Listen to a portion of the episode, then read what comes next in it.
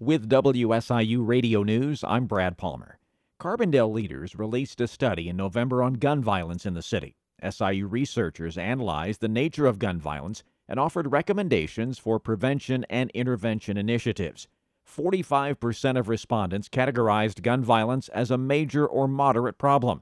City Manager Gary Williams says some of the findings include concentrated areas north of the university campus account for 94% of the incidents reported.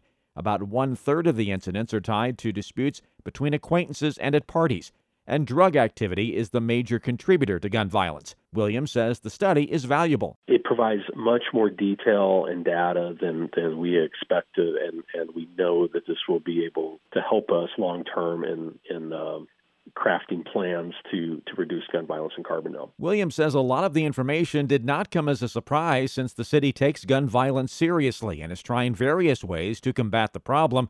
One of the more effective ways is through outlets such as the Crime Stoppers tip line. If they know something's going to happen, if they are concerned something may happen, um, if they see something that has happened, and and we can potentially, you know, find somebody that that and prevent them from committing another crime. We just really encourage people to call our Crime Stoppers number. The number is 618 549 COPS. He says the city desires to partner with the public. We will work with any community group that's interested in uh, in helping us combat gun violence. So if if you're someone out there that's interested in being a part of the solution, we certainly want to hear from you. You can view the entire study on the City of Carbondale's homepage. I'm Brad Palmer.